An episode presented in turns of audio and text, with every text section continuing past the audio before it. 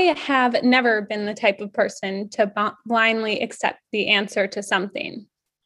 The infamous story that has been told around many dining room tables is about my annoying habit of asking why to any person's statement as a kid. I know many kids do this, but I really seem to test people's patience with how often my response was why. Grow- growing up, I would spend many days at my best friend's house. Of course, this meant that I also saw her parents regularly. Peter, my best friend's dad, got so fed up with my why questions that he instated a rule where I could only ask three why questions per visit. In his words, you need to think very carefully about when you ask why, because it will only happen three times. For better or for worse, my habit of asking questions to gain understanding still holds true today. Yes, I have often been that annoying kid in the classroom who asks clarifying questions and wants to be involved in the discussion.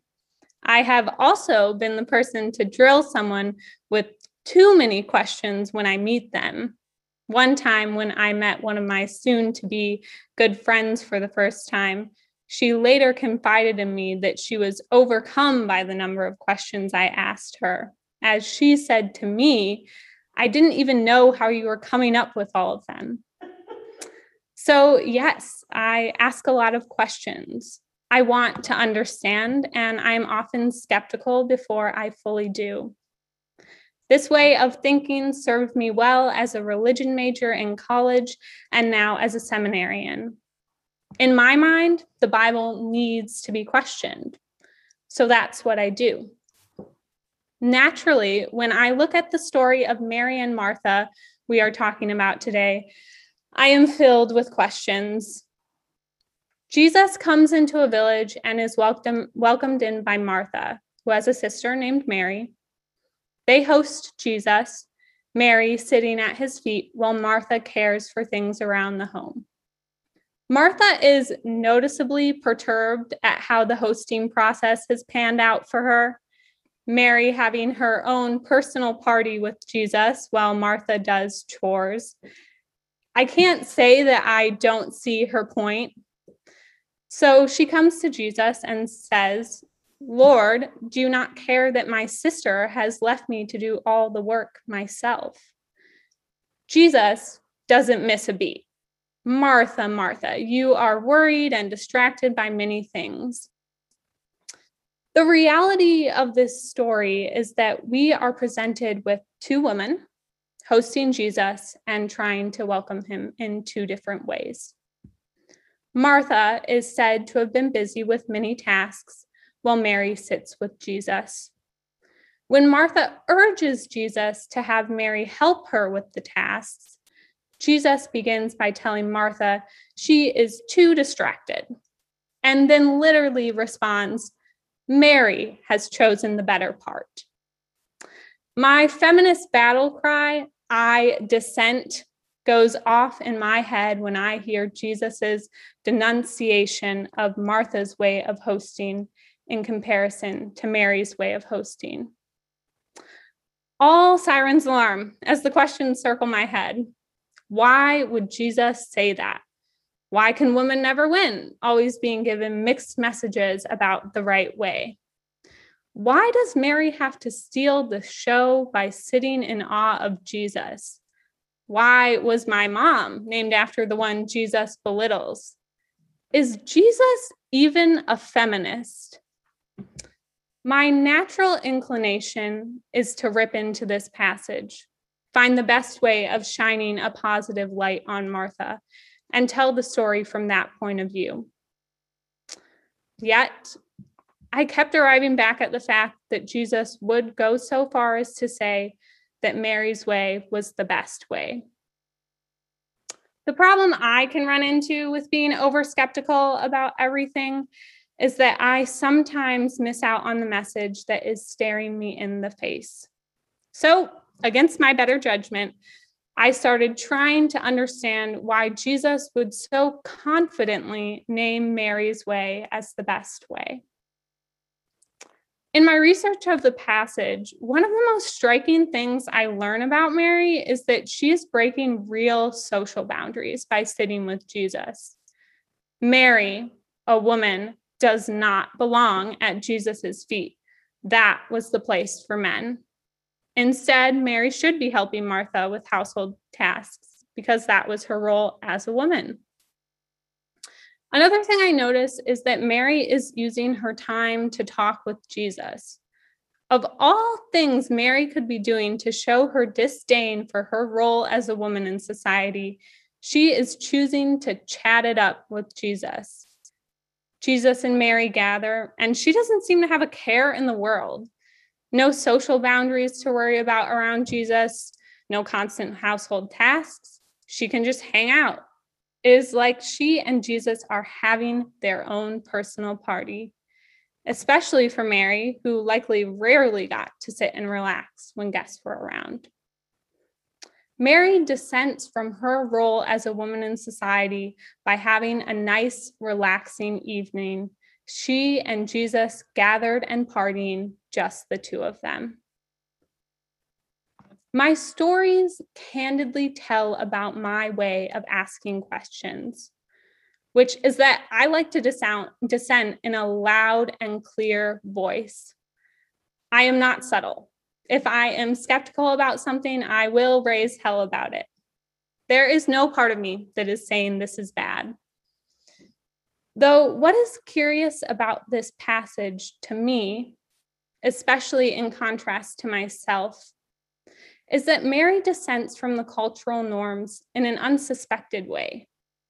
She parties with Jesus. That, in and of itself, is controversial. She takes something that is not supposed to be hers.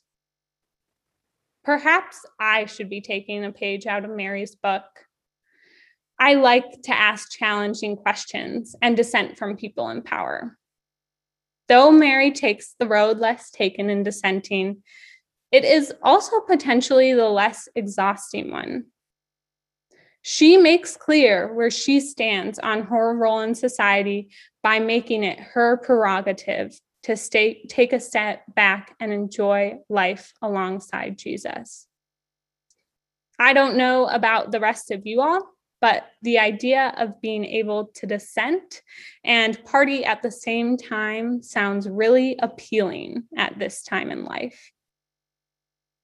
Nowadays, I wouldn't say I have heard many or any calls to action on issues that begin with, let's party. In the world I live in, there is always something more to be done to address an issue at hand. There is little time to celebrate with all the concerns I carry in the day to day. If I want to address all the isms at work in society, there will be no rest. Instead, there will be podcasts, seminars, and endless questioning of authority. If I am honest with myself, this method has not always worked for me. There can be a never ending exhaustion that follows me with this approach. Remember how I often miss what's staring me in the face? You would think after so much exhaustion that I would think twice about my approach to life. At first, this passage taught me that there are different ways to dissent, parties included, like Mary. But there was something more that I discovered in the process of looking into this passage it's not just that Mary dissents through a party, but that the act of partying is dissent too. There will always be more household tasks. There will always be more to learn. There are literally 129,864,880 books in the world. I looked it up. There will always be something more to address with the many heartbreaking things that happen in our world today. Please don't get me wrong. Many of us, especially those of us in privilege, have a responsibility to work towards a better quality of life for all. And I think that work, whatever that work may be, cannot adequately be done without a real breather, at least occasionally. Begrudgingly, I see what Jesus means when he identifies Mary's way as the better way. He is acknowledging her twofold dissent from society. Mary breaks social boundaries as a woman, and more than that, breaks social boundaries as a person. She parties even though there is always more to be done. Well, at least on the surface, she could be doing more. It may be the road less taken, but it is just as effective. For me, this comes as a good reminder and a relief. I know that Jesus says rest is good. I know that there is an upward societal trend that is all about self care. I also see it preached more than practiced besides those who call a latte their own personal party. I still live in a world that praises work above anything else. A world that necessitates work if you are part of any marginalized group, and all the more if you are part of multiple. I like that I can manage too many things at once, giving in to the relentless desire to learn more, to do more, even when it leaves me exhausted in the end, I know that Jesus also accepts the, this part of me that just can't stop looking ahead. The part of me that feels like I need to ask a million questions, that doesn't want to accept a definitive answer because that means giving into the idea that sometimes there is not more to be done. Jesus can take my questions Jesus is also there when I am exhausted and ready to accept the answer that is staring me in the face.